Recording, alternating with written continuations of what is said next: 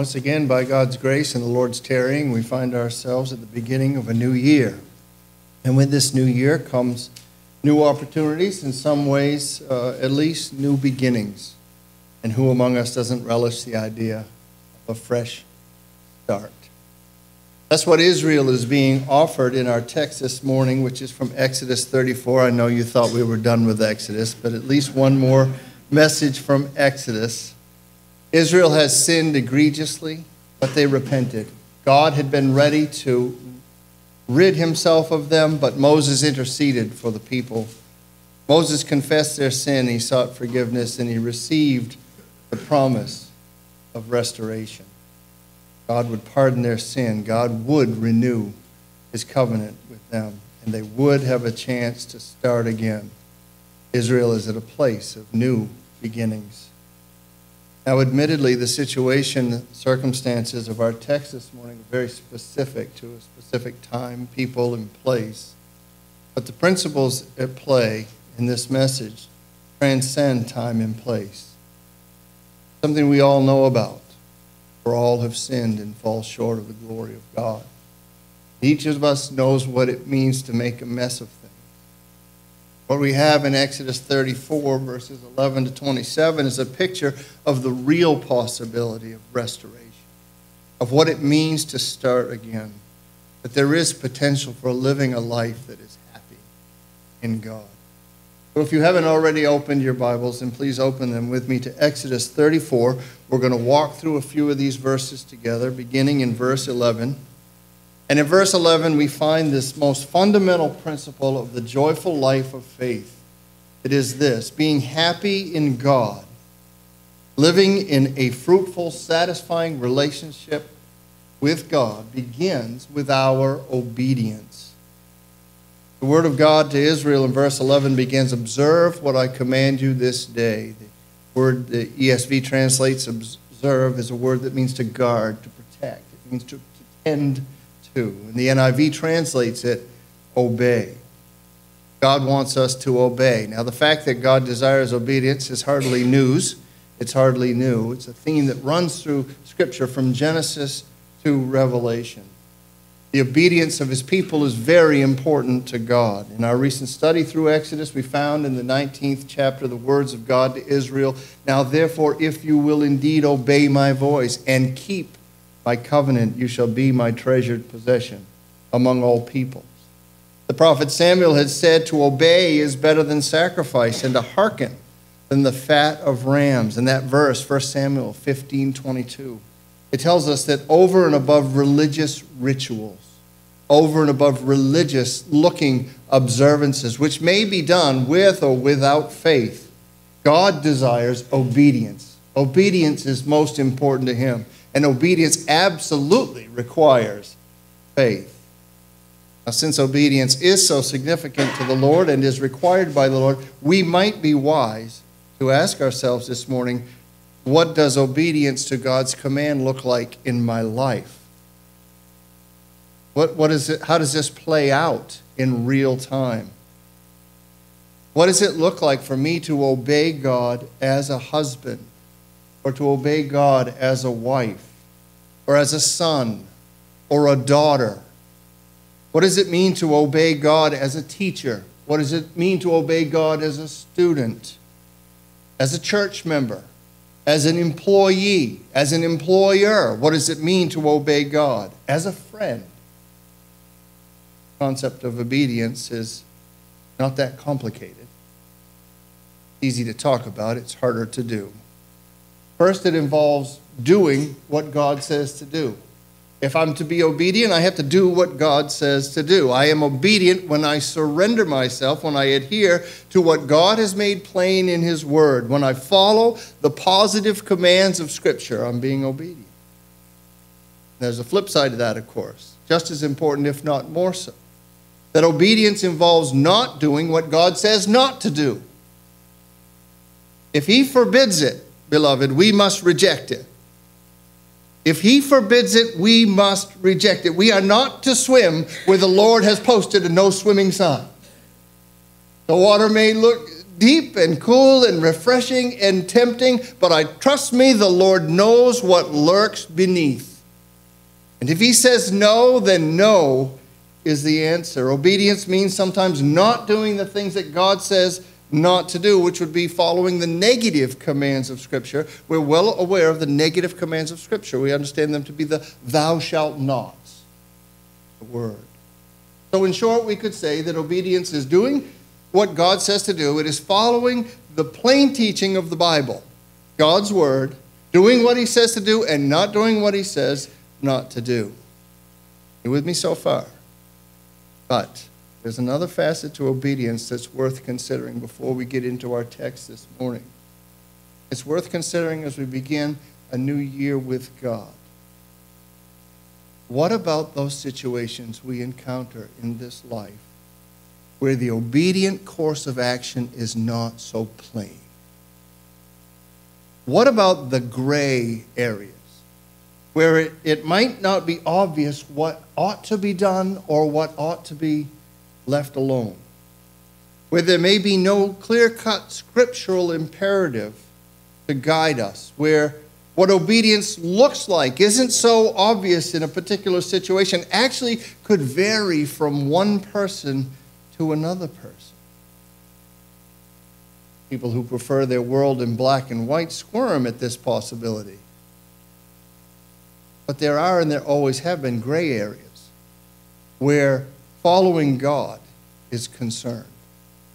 The early church wrestled with this stuff. Do we eat meat sacrificed to idols? Can we do that or do we not do that? Do we have to still celebrate the festivals? Do we do that or do we not do that? Do we have to observe the Sabbath the same way we always have? Do we do that or not do that? Do we worship on Saturday? Do we worship on Sunday? They wrestled with these gray areas, those occasions where the Bible isn't exactly explicit on what to do or what not to do. So it's not as simple for us then, is it, to say, I'm just going to do what God says to do and I'm not going to do what He says not to do. There's this other area in here that comes up. It is a little bit more complex. How do we handle that? These places, we would consider them to be areas of prudence. Of prudence. Places where where it's not explicit in the Bible about what to do, what to avoid, about how much is too much, about where lines are to be drawn. This is where discernment, and this is where wisdom, and this is where caution, and these things converge and then are applied. So, in the pursuit of obedience, what I'm saying is there are issues of prudence in our lives and I'm wondering, are there issues of prudence in your life that you should be thinking about as you get ready for a new year? Are there areas of Christian living, absent a clear cut scriptural directive, that you specifically are sensing that you ought to begin doing, that you ought to be leaving off in order to be holy, in order to find contentment in the Lord? Some of you look a little lost, so let me make this a little more clear. Maybe there's a show you like. You might even say you're addicted to it. Might even be binging. But it's one that doesn't promote or reinforce biblical values at all. And though you watch it and though you like it, every time you do, you're a little unsettled by it. Maybe you have noticed over time an unsettling tendency you have to reach for one more glass of wine. Maybe you're spending what you sense could be too much time on social media, gazing into business that is not yours at all. Perhaps you're flying a little too close to the flame with some late night browsing. Maybe you've chatted with an ex online. The case could be made that technically your behavior is not sinful, but you have a sense that it's not exactly right either, and that it could open a door to something that could be awful and bad. And it is still something, too, that if it were found out, you'd be embarrassed about. Only you know what it is that you wrestle with, or what uniquely tempts you and leads you to have a, a less than satisfying relationship with the Lord, what it is that you think, say, or do that puts a wedge between you and Jesus. And what I'm talking about right here, for the sake of obedience and a new year, is making a plan to put these things away. To resolve again to begin a new year with a clean slate, with a clear conscience. To resolve. Oh, you're probably sick of hearing about resolutions. We all know that we make them and we break them. But whenever I hear about resolutions or think about them, I think of the great Puritan preacher Jonathan Edwards, who at the age of 18 and in, in dire need of direction for his life, began to compile a list in his diary of how he, with the Lord's help, would endeavor to live. These are Edwards' resolutions. Edwards' 60th resolution out of 70.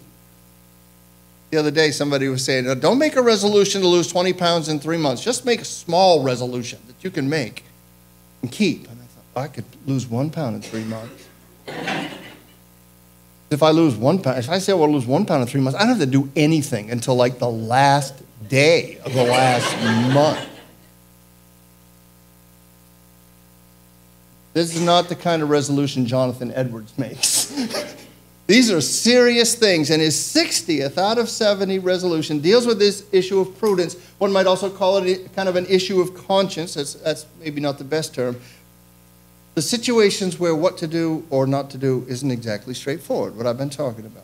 It reads this Resolved, whenever my feelings begin to appear in the least out of order. So this is Old English, okay? When I am conscious of the least uneasiness within, or the least irregularity without, I will then subject myself to the strictest examination. So, what Edwards is advocating for is the discipline of scrutiny, the discipline of assessment, of examining, of saying, I'm not comfortable with this, but I don't exactly know why. And until I know why, I'm going to look into it with diligence and see is there some sin here that's making me uncomfortable? And if there is sin, then I will put it away. But if there is no sin, then I can accept by faith. After I explore this, I need to look into it. In the new year, I wonder, would you resolve with me, beyond the commitment to do what you ought to do and, what the, and not do what the Bible says not to do, beyond that which is plain in Scripture, would you resolve with me to separate yourself from the thoughts and the attitudes and the actions about which you simply are not convinced? About which the things that do not flow from faith. will you set aside and move on from those behaviors which, when you do them, leave you with a pang of guilt or a sense of dis ease? Because as Christians, we, we do not want to quench the Holy Spirit, we want to heed the Holy Spirit. And not only are we told uh, not to quench the Spirit, we're told to be filled with the Spirit. And on this matter, A.W. Tozer warns us. He says, No one whose senses have been exercised to know good or evil can but grieve over the sight of zealous souls seeking to be filled with the Holy Spirit while they're living in a state of moral carelessness and borderline sin. Whoever would be indwelt by the Spirit must judge his life for any hidden iniquities. He must expel from his heart everything that is out of accord with the character of God as revealed by the Holy Scriptures. There can be no tolerance of evil no laughing off the things that God.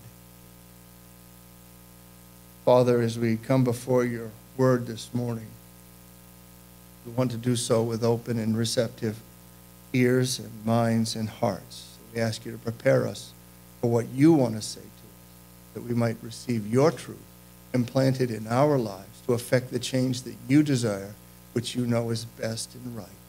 We praise you and thank you that you will do this for us pray and ask in Jesus' name. So in Exodus 34 11, the Lord says to his people, Obey this day all that I command you. This is Israel's new beginning. This is God's way of saying to Israel, Welcome back. I know you've made a mess of things, but welcome back. Come on in. And the rest of the chapter spells out in some specific ways how these Israelites are going to obey the Lord, please the Lord through their obedience. We're just going to look at a few of these verses. We'll start in 11 and 12, though. Observe what I command you this day. Behold, I will drive out before you the Amorites, the Canaanites, the Hittites, the Perizzites, the Hivites, and the Jebusites. That's a relief, right? All the ites are gone. Take care lest you make a covenant with the inhabitants of the land to which you go, lest it become a snare in your midst. Okay, the Lord is going to drive out the inhabitants of the land. The world is His, by the way, and He can redistribute people as He will. Sometimes we read this stuff and we go, that's not fair. We must remember the Lord's world. The Lord's world. And He can distribute people as He wants. There's no need here for Israel to strike up a treaty with the people that the Lord is going to displace. That would only encourage them to stay, and God clearly intends for them to go. And their presence, he says, would prove to be a snare to Israel. The reason their presence would be a snare is because they do not worship the same God. And they will tempt Israel to join them in their worship of false gods. And the closer Israel gets in relationship to these people in this land, the harder it will be for them to maintain their devotion to the true God. All right, Pastor, thank you very much. I live in Hancock County. The year is 2020. I haven't seen a Jebusite in a long time. What does this mean?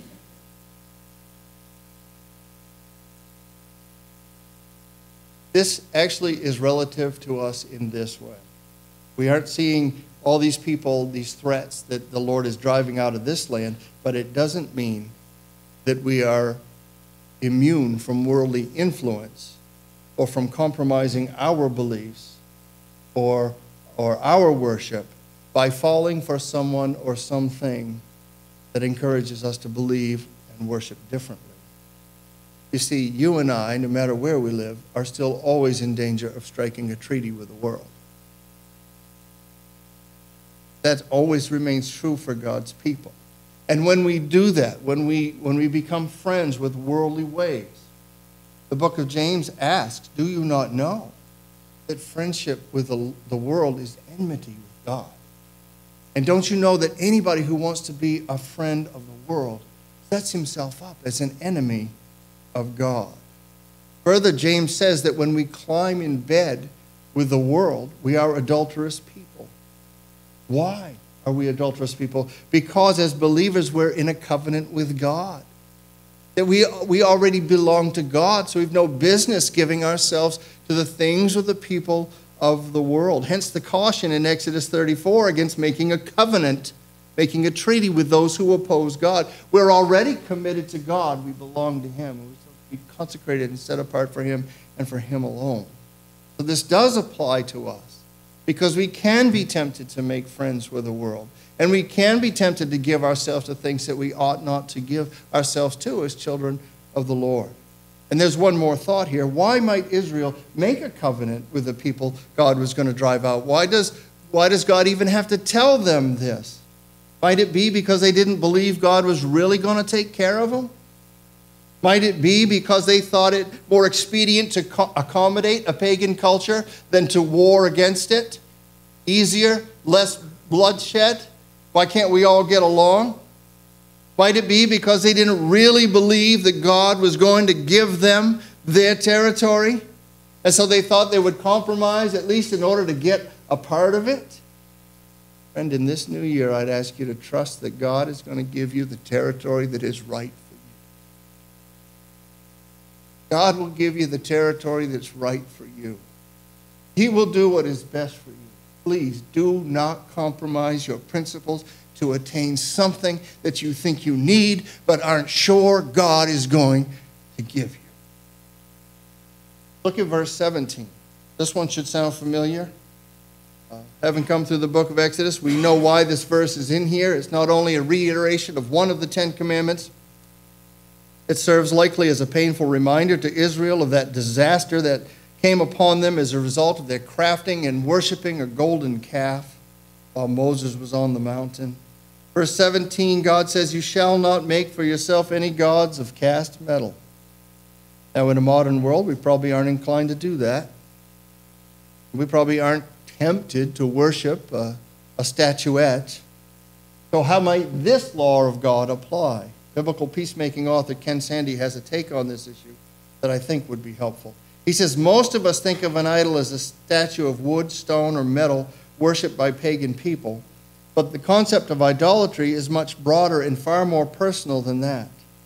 An idol is anything apart from God that we depend on to be happy, fulfilled, or secure. In biblical terms, it's something other than God that we set our heart on, that motivates us, that masters and rules us, or that we trust, fear, or serve. In short, it's something we love and pursue more than God. In her book, Smoke on the Mountain, an exposition of the Ten Commandments, Joy Davidman flips this command of God around from a negative to a positive. She, she suggests that when God says, You shall have no other gods before me, what he's saying is, You shall have me. It's not just that you should, should not have all these little false gods out here that aren't going to do anything for you. What I really want is for you to have me. What I really want is for you to have a relationship with the one true living God. That's why you don't need false gods. That's why you don't need idols, because you can have me. Maybe, maybe the challenge then in the new year is for us to pursue God, or maybe it is to be satisfied with the Lord. Maybe it is for the Lord to be enough for us. Beloved, is the Lord enough? for you? Now, there might be another application here as well, because Israel had certainly left a land of idolatry, a land of many gods, and as we studied the book of Exodus, God thrashed them.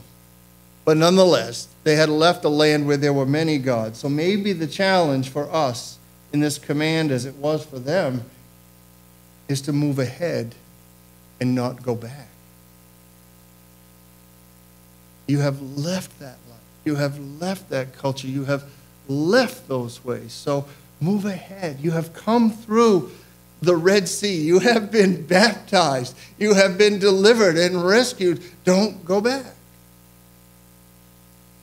Always a tendency, isn't it, to go backwards? We have a, a, like a default switch or something. It moves us in a wrong direction.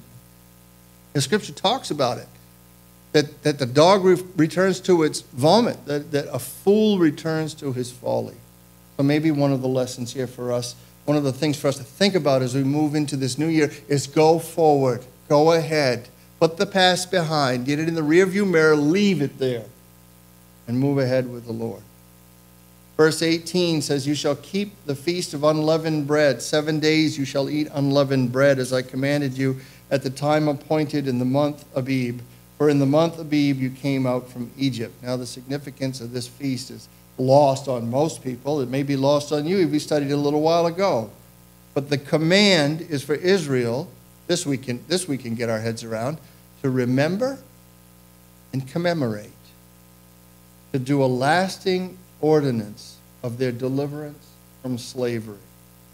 Now, the, the thing about us humans is, if we don't remember, we might forget. Yeah, let that sink in. If I was a tweeter, I'd tweet that. But I'm not, and I won't be. Well, never say never, I guess. Yeah, if we don't remember, we might forget. And as believers, God calls us to make a conscious effort to remember, to be mindful, uh, to stay connected to this dramatic rescue that He has accomplished for us. Israel must remember, Israel must celebrate, Israel must commemorate regularly what God has done for them their exodus and the Passover lamb that spared their lives. And the point then is to remember God's deliverance, beloved. Remember what He's done for you. Keep it forefront in your mind. Just as Israel is called to remember their exodus and the lamb that saved them, that gave them life, so we in the church are called Lord's table to a lasting ordinance, to a service in remembrance of Him, where we recall our own exodus, where we recall our own liberation, where we celebrate and remember how Jesus saved us from slavery to sin, where we exalt the Lamb who spared our lives and the Lamb who gives us life. obedience becomes a little easier, I think, when we remember the greatness of our deliverance, when we remember and ponder from time to time just how far down it was that God needed to reach in order to touch us and lift us up. Obedience becomes a little bit easier for us when we remember the greatness of our deliverance and the great love of our deliverer. Hymn writer reminds us of the importance of remembering.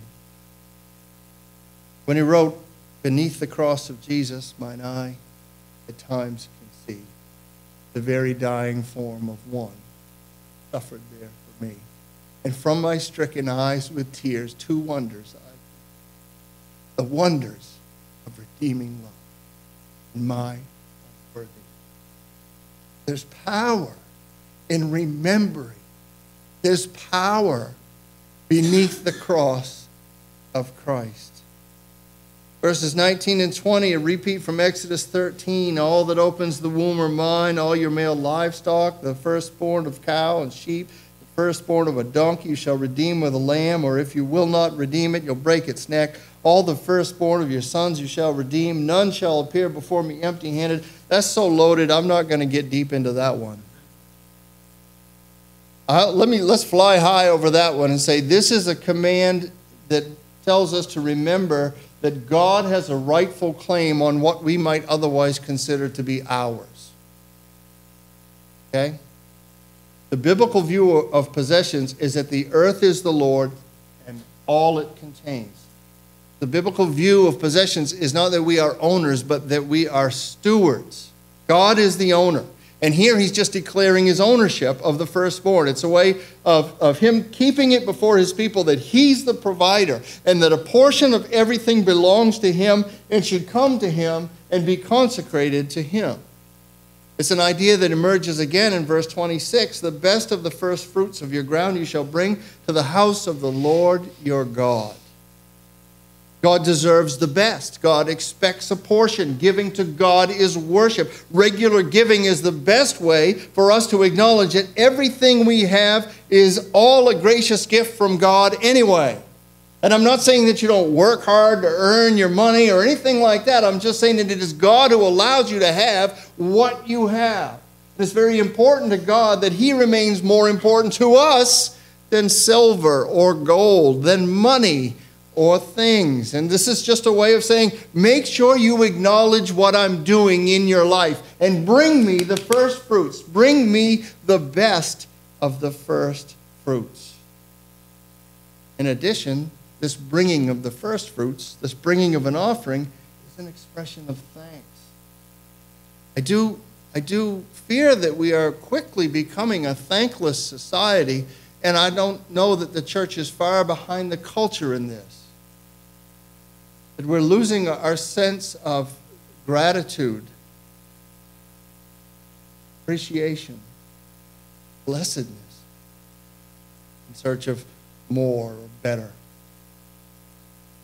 If you happen to have the spiritual gift of criticism, I carry a card on that one, sadly.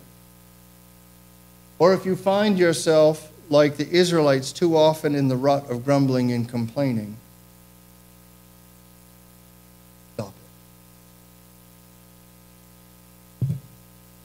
very unattractive.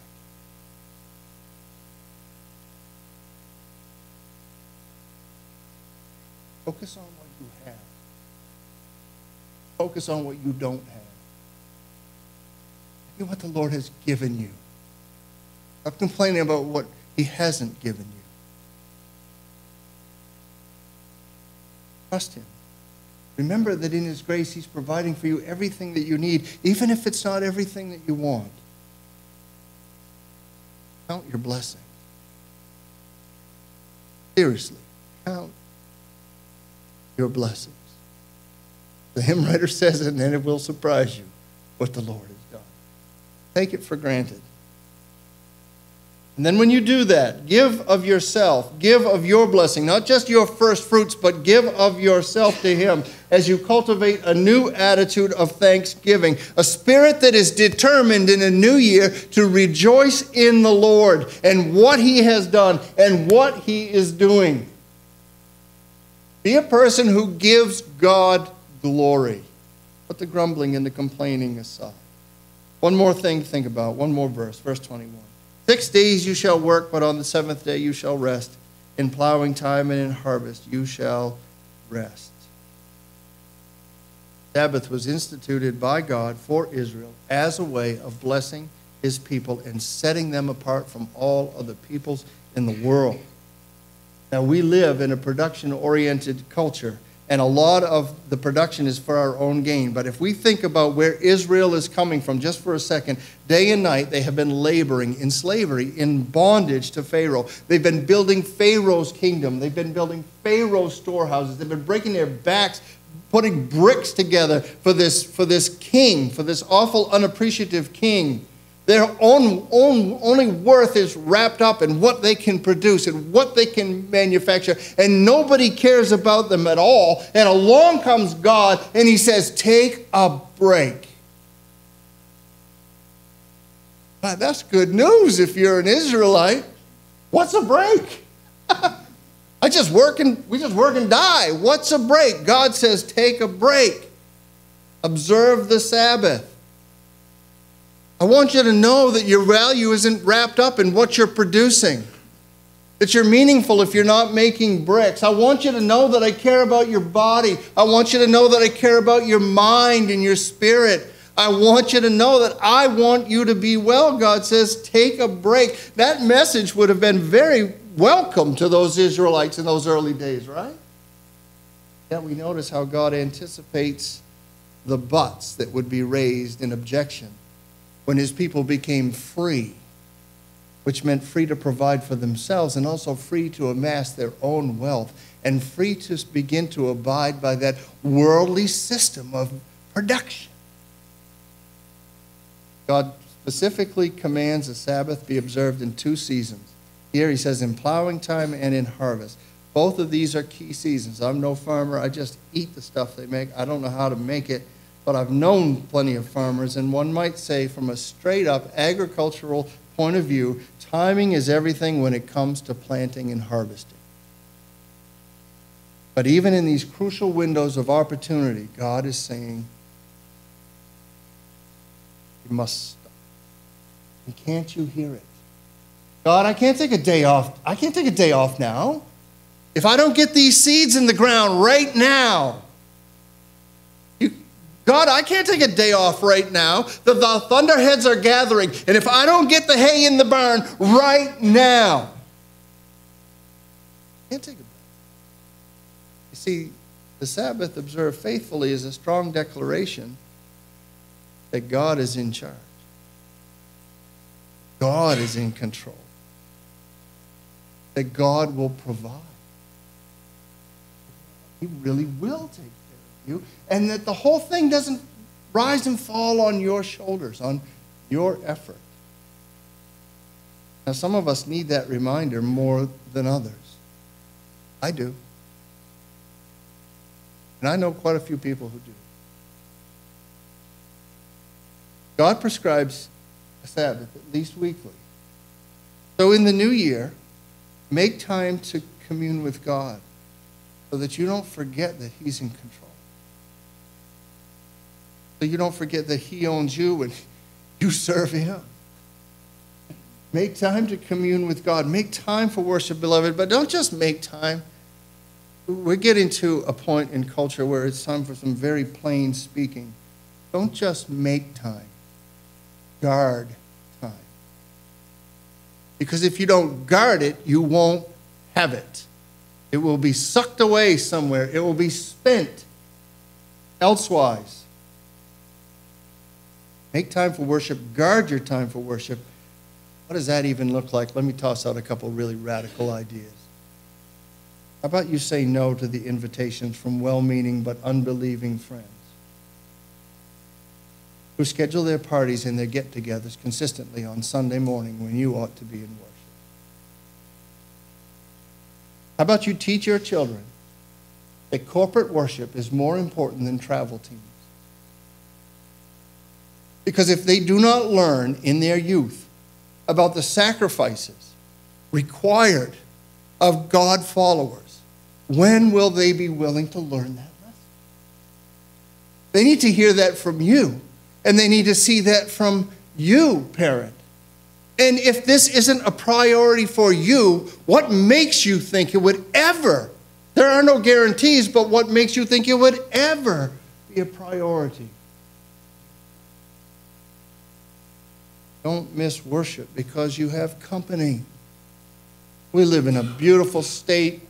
Everyone and their grandmother wants to come here in July and August.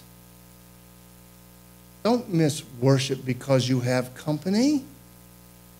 Invite your company to join you in worship. And that's not legalism. I want to be real careful about that. We're not trying to create some standard where we're taking, taking attendance and you're going to get a demerit if you don't show up.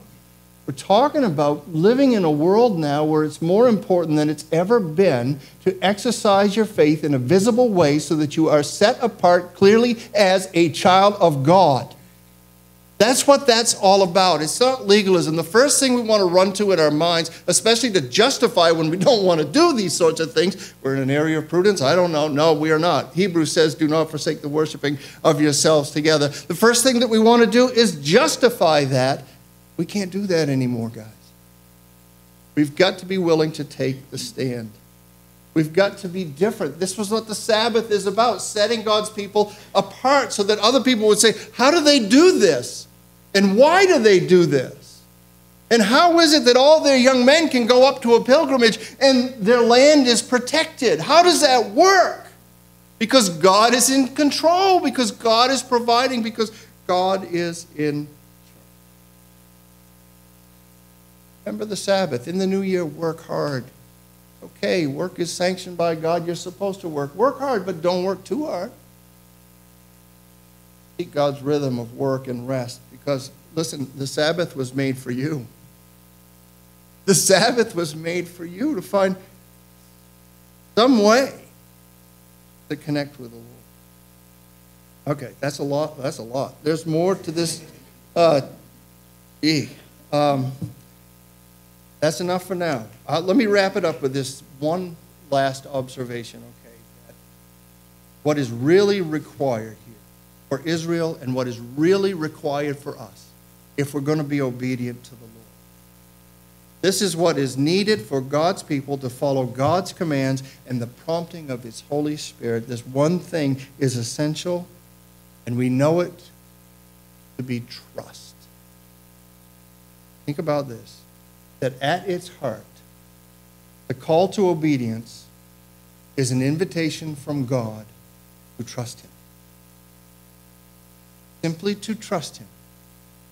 You see, when we're disobedient, if we thought it through, we would be thinking, I have a better idea. I don't quite, I don't, I don't quite believe God on this one, so I'm just going to modify it a little bit, make it. That's what disobedience. Disobedience is a lack of trust. It's a lack of faith. It's unbelief at its core. So when God says, obey me, what he's really saying is, trust me. Believe me. That's what holds all these commands together. That's what holds our lives as disciples together. Will we trust Him or will we not trust Him? And you know, and I think you do because you've read the book, but from the beginning of man, all God has ever wanted from us is to. Garden's all about. Will you trust me? Now, why should we? Some of you are asking that. Is he trustworthy? Good question. Real good question.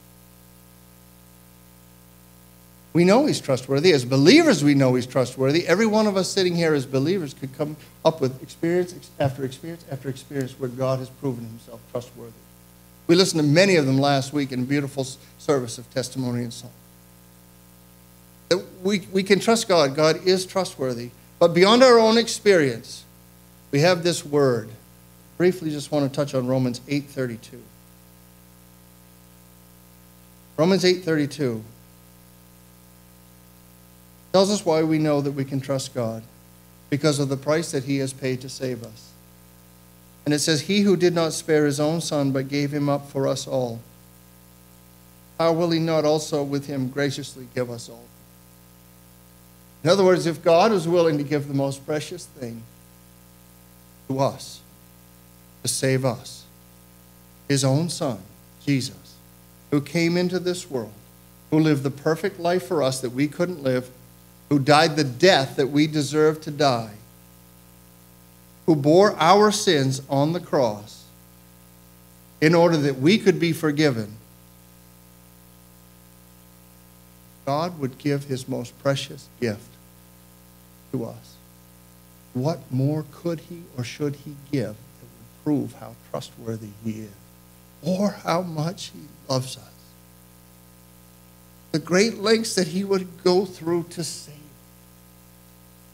He is completely trustworthy. If he will give us the Son, will he not also give us all other things? Will he not also provide for us what we need?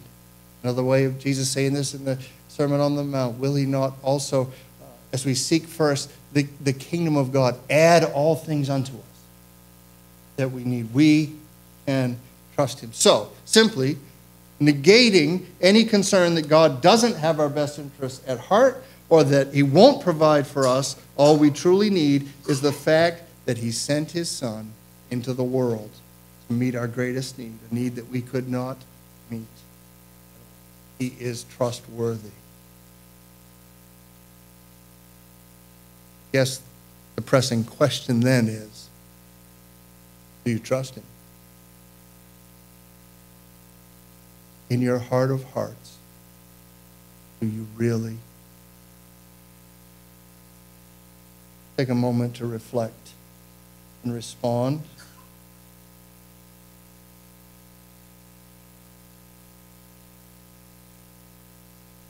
Let me ask a couple of questions and let me encourage you to simply seek the Spirit in these matters that have been discussed today. My friend, are there areas of your life right now not fully yielded to control?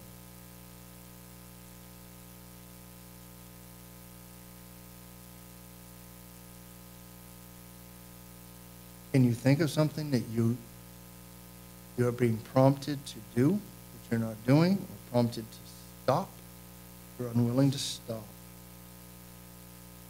Is the Lord moving you towards something? Is He moving you away from something?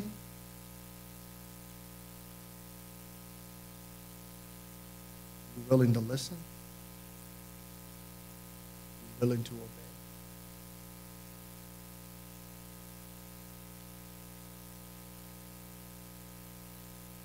Are you hesitant to give something up because you think you need it to be happy or fulfilled or important?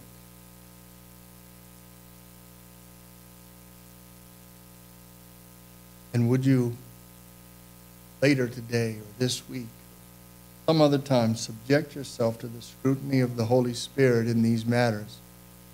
Matters of obedience and matters of Let's stand and sing together two verses of hymn number 571.